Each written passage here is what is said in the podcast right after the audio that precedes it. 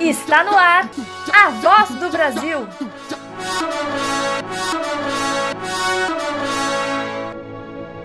A voz do Brasil.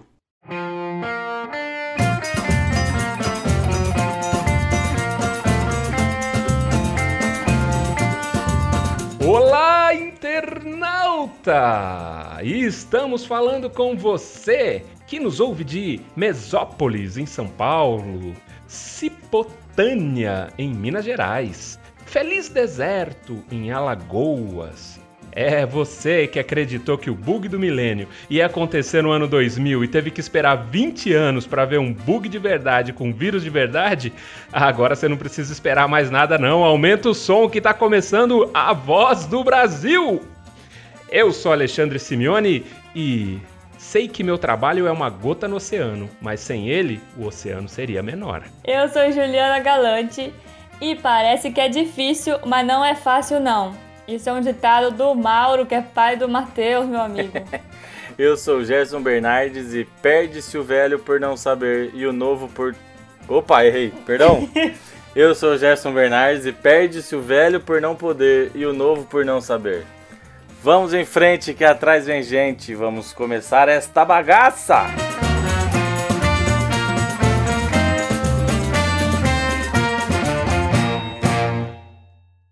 Antes da notícia, da primeira notícia do nosso podcast, temos um recado de uma parceira nossa. Lembrando que esse espaço está aberto para apoio, parcerias, divulgações excepcionais, até mesmo patrocínios.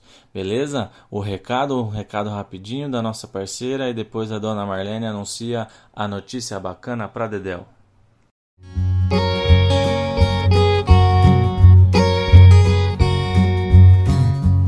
Você já ouviu falar do projeto Potinho Cheio? O objetivo do projeto Potinho Cheio é, primeiramente, conscientizar a população acerca da importância da ideia dos animais comunitários. Enquanto ação concreta, esse projeto prevê a construção e a instalação de comedouros e bebedouros para os animais que vivem em situação de rua. Se você quiser ajudar ou saber mais sobre esse projeto, entre em contato com a gente pelo nosso Instagram, arroba Potinho Cheio Londrina.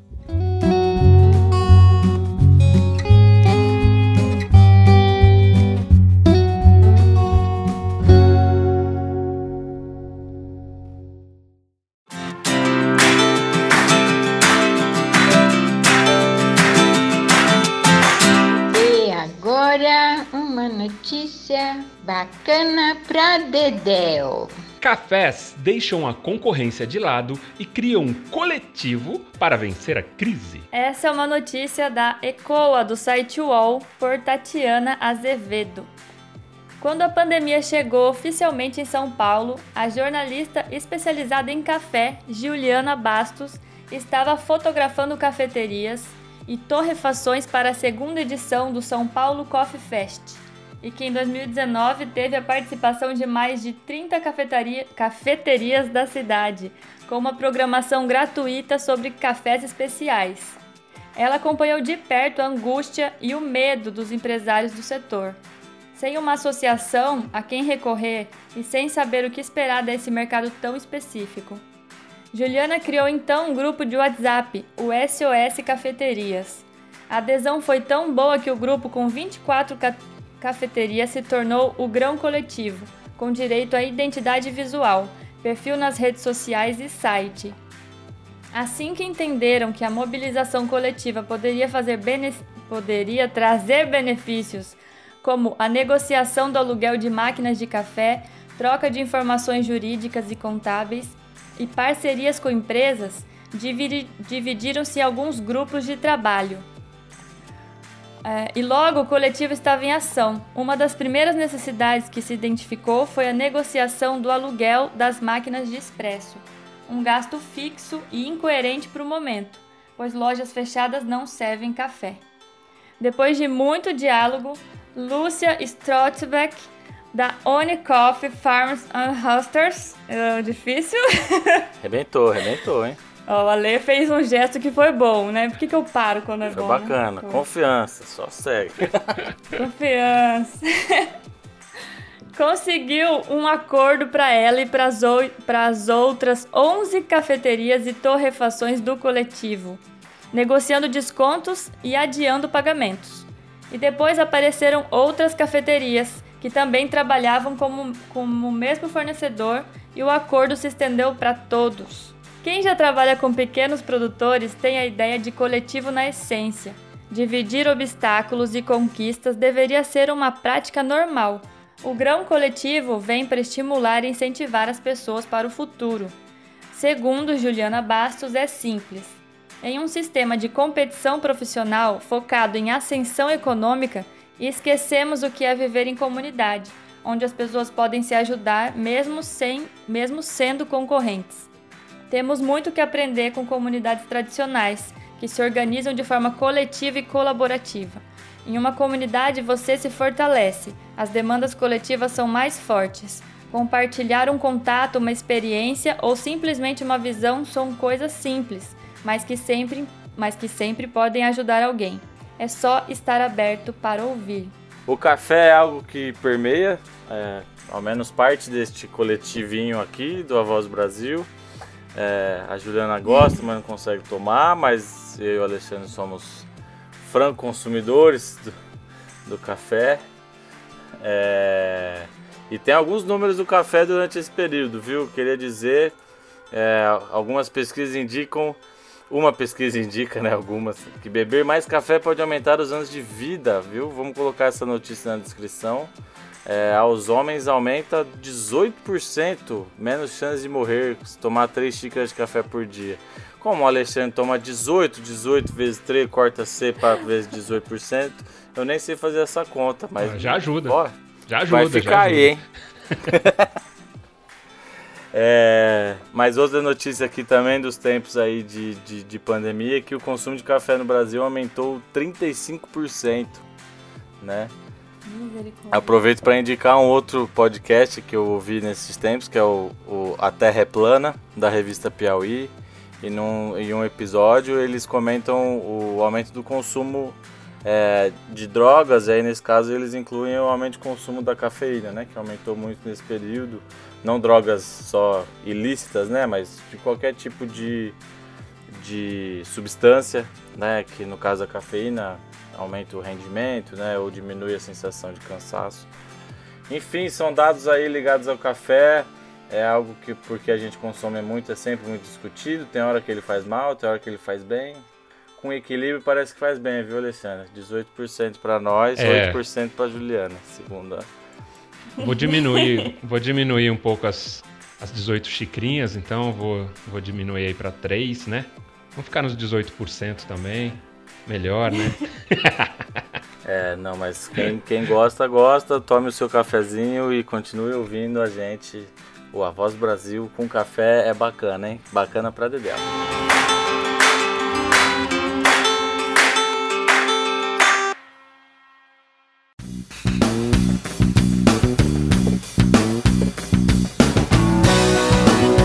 Tá na hora do quadro Notícia Ruim? Chega logo. Mas veja o lado bom. Menina que sofreu bullying por jogar futebol ganha homenagem do tricolor. Essa é a notícia do site Só Notícia Boa, que assim como este podcast trabalha com notícias boas para estes tempos e para os tempos que tiver que tiver. É, o, traz, traz a notícia aí da Larissa Silva. O vídeo do desabafo contra bullying sofrido pela menina Larissa Silva, de 10 anos, jogadora mirim de futebol, mostrado no Instagram do Só Notícia Boa, que a gente vai deixar aí o arroba é, na descrição do nosso podcast, comoveu milhares de pessoas. E chegou aos jogadores do time do coração dela, o Santa Cruz. E aí, quando eu li a notícia do tricolor, eu achei que era o meu tricolor, o São Paulo Futebol Clube, mas não é, o Santa Cruz, lá de Pernambuco. Larissa é do Recife. A garota vinha sofrendo bullying e gravou um vídeo emocionante contra as ofensas, dizendo que é mulher sim e que não vai desistir do sonho dela, que é ser jogadora profissional de futebol. Moradora do bairro do Vasco da Gama, da zona norte do Recife, Larissa mostrou tanta firmeza nas palavras ao enfrentar os agressores de cara limpa nas redes sociais que sensibilizou o elenco do tricolor. O clube convidou a menina para ir ao Arruda no último 20, dia 28 de julho para conhecer o elenco do time. No melhor estilo, os humilhados serão exaltados. Larigol, como é conhecida, foi recebida pelos jogadores e ganhou vários presentes deles, como a camiseta do time, chuteiras cor-de-rosa e uma bola de futebol. Ela conversou com os jogadores dentro do campo, depois tirou fotos, deu entrevista para a televisão e ainda bateu bola com os ídolos. O capitão do Santa Cruz, o zagueiro Dani Moraes, fez questão de gravar um vídeo incentivando a garota a seguir em busca do sonho de virar jogadora profissional. Eu acho muito legal essa notícia, né? Porque legal no sentido assim de ver uma menina que tá que gosta de jogar futebol, encarar aí as redes sociais que a gente sabe que hoje né? Esse ódio quando vem das redes sociais é muito cruel, né? Porque ele não mede se é criança, se é adulto, quem, quem que é. E, e acho que, que é isso, assim, não tem não tem coisa de menino, não tem coisa de menina, né? Vamos parar com isso. Ah, se a menina quer jogar futebol, se o menino quer fazer balé, qual é o problema, gente? Vamos lá. Né? É, é, é arte, é esporte, é legal pra caramba. Eu não sou um apreciador do futebol, assim, não tenho paciência para assistir futebol, parar, não sigo, né? Não tenho time, tem isso assim. É, o que eu acho até uma pena, porque é, eu, eu acharia muito legal levar minha filha num estádio de futebol. Se eu tiver essa oportunidade, vou levar minha filha para assistir. E aí conto também com o meu sogro, o Billy, que né, é, foi preparador físico de goleiro, que é, é, preparador, trabalhou muito tempo no futebol, no, aqui no, no. Como que é mesmo, Lambreto? Time aqui de Londrina? Olha como eu sei. O Tubarão. O Londrina. o Londrina que é o Tubarão. o tubarão. Olha como eu sou bom no futebol, né? Mas assim, eu, eu gosto muito que o meu sogro ama futebol, né? Ele, ele é do futebol. E assim, o que ele puder passar isso para minha filha também, eu acho muito legal meu, é, é legal estar tá lá, é legal a emoção de estar tá lá no estádio, já fui algumas vezes, mas é, é muito bom, assim. Então, que ela continue nesse sonho dela, muito massa, né, gente? É, essa notícia é muito legal. O lado bom dela é que agora a gente sabe o que é bullying e consegue se defender melhor sobre isso, né? Antes, assim, a gente não, não se discutia muito sobre isso, né? Sobre bullying. As pessoas falavam que era frescura, que era só brincadeira. E hoje não, hoje a gente sabe o que é, que é ofensa e que não pode acontecer com ninguém, com criança menos ainda, né? Porque isso pode marcar a vida da criança aí. E o vídeo realmente é muito forte, assim, é de uma força e de uma consciência dela, né? De saber o que ela quer fazer e que não tô nem aí pro que os outros pensam. É bem bonito de ver, assim, essa força numa menina de 10 anos, né? É, eu fiquei bem emocionada vendo o vídeo e triste por ela ter sofrido né, discriminação nesse sentido, mas feliz por ela ter encarado com a cabeça erguida, assim, com essa força e determinação para fazer o que ela quer.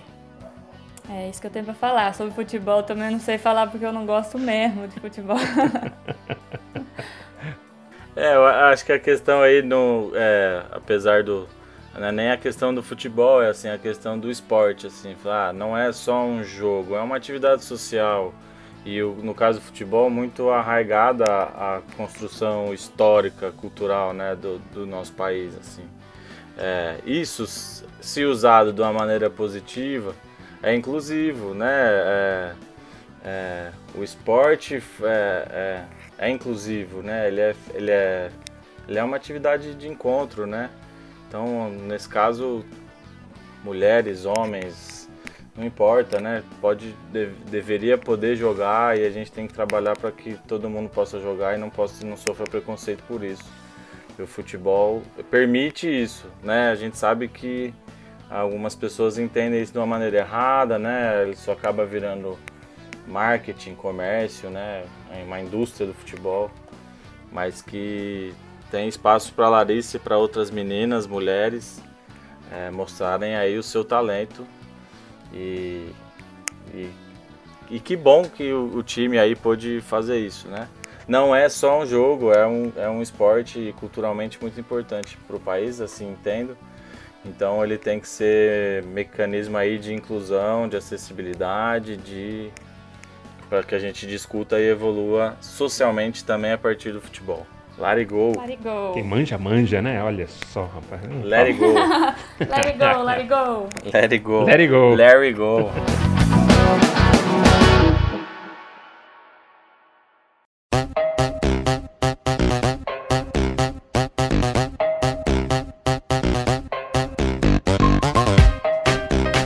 Veja bem, nem tudo que é bom dura pouco. Ah, os no... Esqueci que era eu. Tô olhando aqui, tá azul gritante pra fazer. Aos 96 anos, italiano se torna o mais velho do país a se formar em universidade. Mas essa notícia eu vou ter que falar o tempo todo assim, minha gente. Pelo amor de Deus. De Deus não, não, de Dio, isso, de não. Dio. Essa é uma notícia. Dio mio. De Dio, Dio, Dio santo, Dio santo, Dio mio. Essa é uma notícia do site CNN Brasil. Aos 96 anos, o italiano Giuseppe Paterno realizou o sonho de se formar na universidade e se tornou a pessoa mais velha a receber o diploma da graduação na Itália. Giuseppe se formou em História e Filosofia na Universidade de Palermo, na Sicília. Nascido em uma família pobre, o italiano conta que sempre gostou de estudar, mas não conseguiu fazer o curso universitário na juventude por dificuldades financeiras. Durante a Segunda Guerra Mundial, ele serviu na Marinha da Itália e, após o fim do conflito, passou a trabalhar como operário em uma ferrovia para poder criar os dois filhos. Nos últimos anos, Giuseppe decidiu que havia chegado a hora de se dedicar aos estudos e cursou a universidade durante três anos para obter o diploma. Ele concluiu a graduação com notas altas e honras na mesma universidade na qual se formaram três dos quatro netos dele. Maque. Sou eu que começo? Eu achei que era o Lambreta. Sou eu, né? Juliana, é você que começa, Juliana. Ué, que, que começa Julia. agora a falar oh, do meu Deus do céu. Eu não, acho que eu não sei fazer esse sotaque. Não precisa. Nós também não sabemos. ah. Então tá bom. Ai, essa notícia é muito impressionante, né? Como, como que a gente persiste pelos nossos sonhos, né? Porque, olha, tem que ter muita força de vontade para persistir o sonho até os 96 anos e cursar uma graduação. E isso é lindo, né? O sonho não tem idade, você pode fazer o que você quiser mesmo. A gente falou agora há pouco sobre os gêneros, né? De que as mulheres podem fazer o que quiser, as meninas e e os idosos também, então não- não- isso não tem, não tem uma classificação, né? Do, de quando fazer as coisas assim. Então, achei muito linda essa notícia e mostra uma força aí sensacional, né? Fazer uma graduação aos 96 anos não é pra qualquer um, não. Eu não sei muito o que mais, mais falar, não, mas é, eu achei lindo mesmo isso. Eu admiro, eu, eu, eu fico impressionado com a notícia dessa, né? Você pensa, alguém que serviu na Segunda Guerra, você fala, nossa, pra gente é tão um fato histórico, assim, tão distante. E aí a pessoa viveu aquilo, né? E com 96 anos está terminando uma graduação. Eu admiro, mas eu confesso que eu não entendo se com 96 anos, se, se, se tiver a mínima possibilidade de eu chegar nessa idade, se eu vou estar parando para estudar. E é brincadeiras à parte, inclusive com o sotaque italiano, que a gente acha bem, bem bacana e bem bonito. É, é muito é muito bonito isso, né? Enfim, eu não, eu não sei, é uma força de vontade muito grande e é muito bonito que ele fala assim, que a única coisa que, que para ele a melhor coisa na vida é estudar e a única coisa que ele lamenta é não ter podido fazer, não ter feito isso antes, né? E ainda assim tá, tá vivão aí fazendo isso e aguentando os colegas de classe mais novo, né? Isso deve ser a pior parte, eu acho. Nossa! Ele participou da guerra, ele, deve, ele vai ensinar tudo pra todo mundo, não vai ter nada pra ele aprender, ele vai ensinar o professor e todo mundo. É, Já ensinou. muito bom, né? Giuseppe. Giuseppe, obrigado pelo exemplo. E toda quarta-feira a gente tem o quadro No Meu Tempo Era Assim. Hoje, é, numa coincidência, duas crianças nos mandaram a mesma pergunta. Então a mesma pergunta vai para alguma avó responder. Quais são as crianças que fizeram as, as perguntas hoje, Juliana? É o Heitor e o Gael. E quem responde? Ah, você não sabe. Eu vou eu que respondo agora. Ah, eu sei que é avó de alguém, mas não sei o nome. Quem responde é a dona Edelvais, a avó Ed, que vai responder pra gente aqui.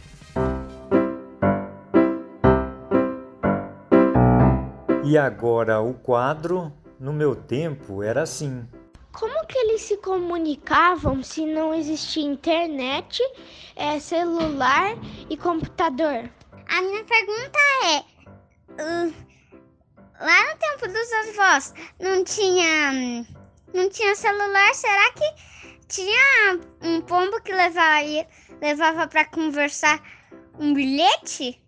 Olha, depende da, da pessoa, da, da, do, da hora, da necessidade, mas se tivesse necessidade ou uma pessoa tivesse doente, a gente costumava visitar, ou quando nascia nenê, a gente visitava, era assim. É, pessoalmente. Se fosse assim uma cidade longe, a gente escrevia uma carta, mandava um telegrama se fosse uma coisa importante, necessária.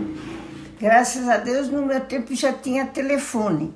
Então, se fosse uma coisa muito necessária, eu já telefonava. Por carta era só mais para as pessoas que moravam muito longe, noutra cidade. Ah, nós tínhamos telefone porque meu pai tinha uma, uma indústria. Então ele precisava do telefone para a firma. Era muito raro.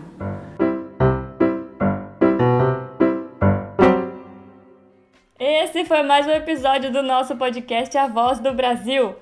Se você que está ouvindo a gente tiver um ditado em italiano muito supimpa, que eu não sei fazer esse sotaque, manda pra gente! manda no nosso e-mail a voz do Brasil podcast@gmail.com ou no nosso Instagram a voz do Brasil podcast. Eu sou Juliana Galante e quem oferece não quer dar. Esse é da avó Dócia, que é a avó da Frida, uma palhaça maravilhosa, amiga nossa. Olha só, a Juliana foi pesquisar direto na fonte. Eu tô precisando de mais fontes, porque vocês têm muitas fontes. Eu tô caçando aqui as minhas fontes. o podcast A Voz do Brasil está no ar e nos seus agregadores de podcast toda segunda, quarta e sexta. Eu sou o Gerson Bernardes e quando o mar bate na rocha, quem se lixa é o mexilhão. Olá! Eu sou Alexandre Simeone e rapadura é doce, mas não é mole. Mas vou te falar uma coisa, Amanda Freire, nossa produtora, gosta muito de rapadura, porque a gente já foi pro Nordeste e ela voltou com uns 3 quilos de rapadura aí, gente. Não durou uma semana. Ela deu um pedacinho da rapadura. É verdade, eu nem, a gente nem viu a Ah, eu cor. comi um pedacinho dessa rapadura, muito boa mesmo. O podcast A Voz do Brasil é uma produção da Vila Triolé e palhaça Adelaide. Tchau. Tchau. Tchau, Belo! Tchau, Belo!